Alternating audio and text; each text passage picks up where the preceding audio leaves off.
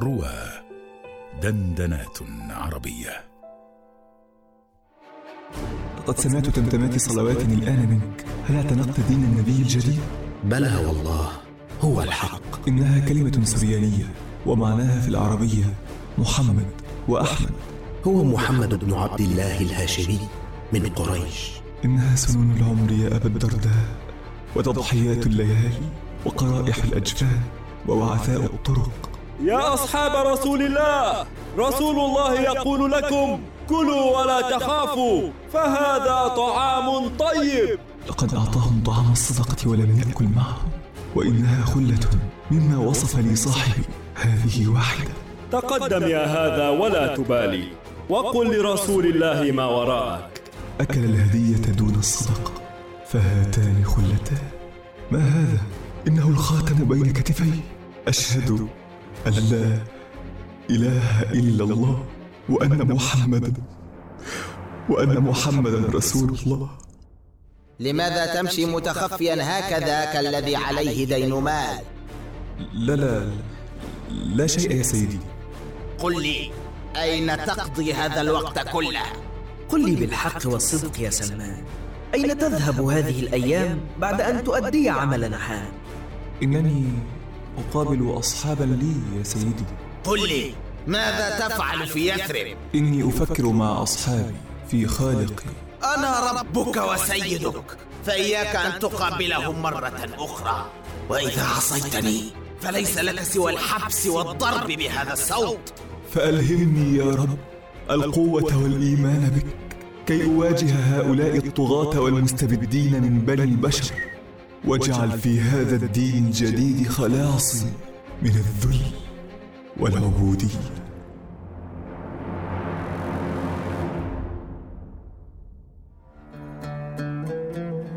الفارسي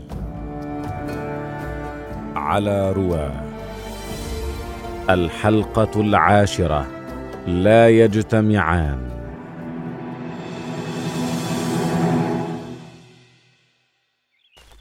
مرحبا بك يا ابن خندف. كيف حالك يا صاحبي؟ مرحبا و...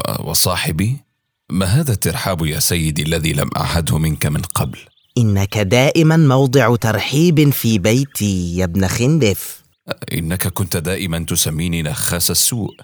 فما الذي تغير الآن؟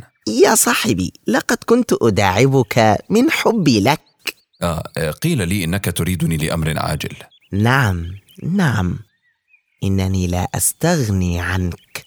كيف حال تجارتك اليوم؟ آه منذ ظهر هذا الدين الجديد انشغل الناس به عن شراء الإماء والعبيد وكسدت تجارتنا. اسمع يا صاحبي عندي لك مهمة إذا نجحت فيها. أعطيتك مالا يغنيك ما بقي من عمرك. مر يا سيدي تجدني رهن إشارتك. هل تعرف أبا الدرداء الخزرجي آه هذا الذي أسلم وأصبح يدعو إلى دينه في الأسواق لقد أصبح خطرا علينا يا ابن خندف آه تريدني أن آتيك برأسه يا سيدي؟ كلا يا ابن خندف إن قتل رجل واحد لن يغير من الأمر شيئا آه فماذا تطلب يا سيدي؟ إنك من الأوس يا ابن خندف وهو من الخزرج والباقي أنت تفهمه. آه فهمت يا سيدي ما تريد. ما اذكاك أيها الأوسي الأصيل. ولكن يا سيدي إن افتعال الفتنة لم يعد سهلا كما كان في الماضي. فمنذ أن تفشى الدين الجديد في القبيلتين تناسوا خلافاتهم وأصبح كل فرد منهم يحب الآخر كما يحب أخاه في الدم. أنا أعلم هذا. ولهذا زاد سعرك يا ابن خندف. وسيتضاعف أجرك. أ- أتقول حقا يا سيدي؟ انظر إلى هذا الذهب يا ابن خندف. هذا كله لي يا سيدي. كم ستعطيني؟ هذا يا صاحبي يتوقف على حسن تدبيرك للأمر وعلى قوة تخطيطك. سأجعلها يا سيدي فتنة تسيل لها دماء لم تر يثرب مثلها. تعلم طبعا يا ابن خندف أن الذي يهمني ليس جرح الأجسام فإن جراح الجسم قد تلتئم. فماذا تريد يا سيدي؟ ما أريده هو جراح القلوب والصدور فإن جرح القلب لا يندمل أبدا. أنا تلميذك في هذا الضرب يا سيدي. ثق بي. أريدها نارا مضطرمة في صدورهم. وفتنة لا ينطفئ لظاها أبدا وكلما هدأت أيقظتها من جديد.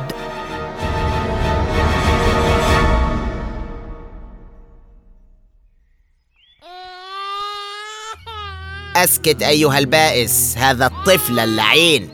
تعال يا بني. لقد حل موعد الدين وحتى الآن لم تدفع إلا فوائد الدين وحدها. لقد كنت. لا تتوسل. فأمامك حتى مساء الغد. إذا لم تدفع هذا الدين أخذت ولدك هذا عبدا لأبيعه في سوق النخاسة. آه يا ولدي. أرجو. موعدنا مساء الغد. ولتحضر هذا الصبي. كما اتفقنا. اخرج يا سيدي عسى أن يأتي الفرج. ألا ترحم هذا الرجل الضعيف يا سيدي وتمهله قليلا؟ سلمان. نصحتك أكثر من مرة ألا تتدخل في عملي. هذا الرجل استدان منك عن محنة حلت به وستتضاعف إذا فقد ماله وولده. وحق التوراة إذا لم تسكت لأقطعن لسانك هذا. لقد قرأت في التوراة أن الربا محرم في دينكم. هذا حق يا سلمان ولكن الله حرمه فيما بيننا. أما لغيرنا من الأميين فإنه غير محرم. وهل هذا عدل يا شموئيل؟ هات الصوت يا شموئيل. هاته لأربي ذلك اللعين. اسمعني جيدا أيها العبد. لقد كنت مطيعا راضيا بحالك ولهذا كنت أكرمك وأميزك عن سائر العبيد. ولكني أراك هذه الأيام بدأت تكثر الشغب والجدال وتناديني في بعض الأحيان بلا لقب. فقل لي ماذا وراء ذلك؟ سيدي إنني لم أعد أصلح لك. لماذا؟ أعتقني يا سيدي. أعتقني. واطلب ما تشاء. هل جننت أيها العبد؟ كيف تتصور أنني أعتقك وقد اشتريتك بحر مالي؟ لا أطلب منك صدقة ولكني سأعمل وأدفع لك كل ما تطلبه لقاء عتقي. وأين تريد أن تذهب وأنت مقطوع عن أهلك وقومك الفرس؟ ومن قال إنني سأعود إلى فارس؟ ويحك. حيرتنا فأي سر تخفيه؟ لقد لقد أسلمت. ماذا؟ ويحك أتابعت عدونا؟ ليس عدوكم. فمتى حدث ذلك؟ منذ أسبوع واحد.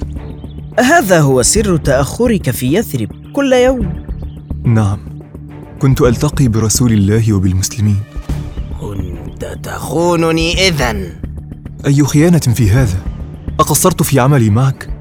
كنت أؤدي لك عملا كاملا ثم أعمل لربي وديني. أهو الذي أمرك أن تطلب عتقك؟ نعم يا سيدي فإن الإسلام والرق لا يجتمعان.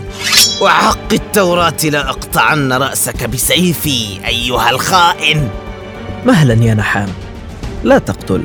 عندي كلام هام أريد أن أقوله لك. أيها العبد اخرج من هنا ولا تعد حتى اناديك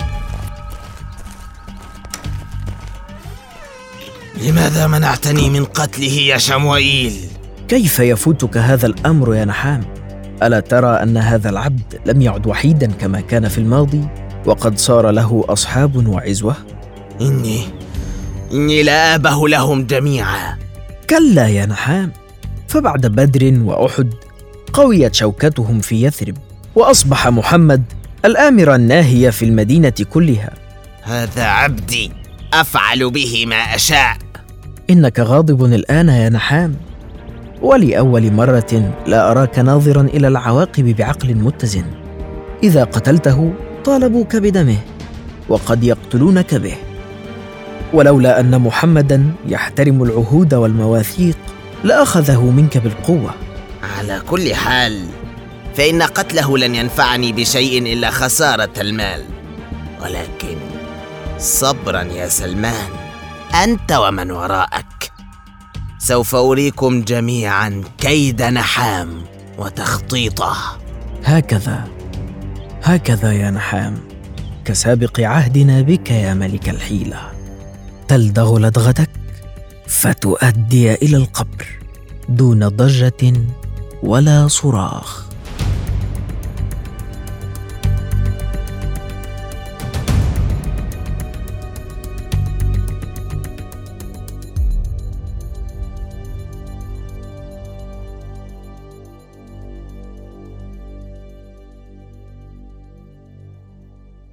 قام بأداء الأدوار في الحلقة محمد توفيق أحمد مجدي عبد الله عويس عبد الرحمن سعيد مازن سلام مراقبة لغوية أحمد مجدي هندسة صوتية محمد صدقة. ساعد في هندسة الصوت أسماء راشد الفارسي. عن مسرحية للدكتور أحمد شوقي الفنجري. سيناريو وحوار وإخراج أحمد مجدي.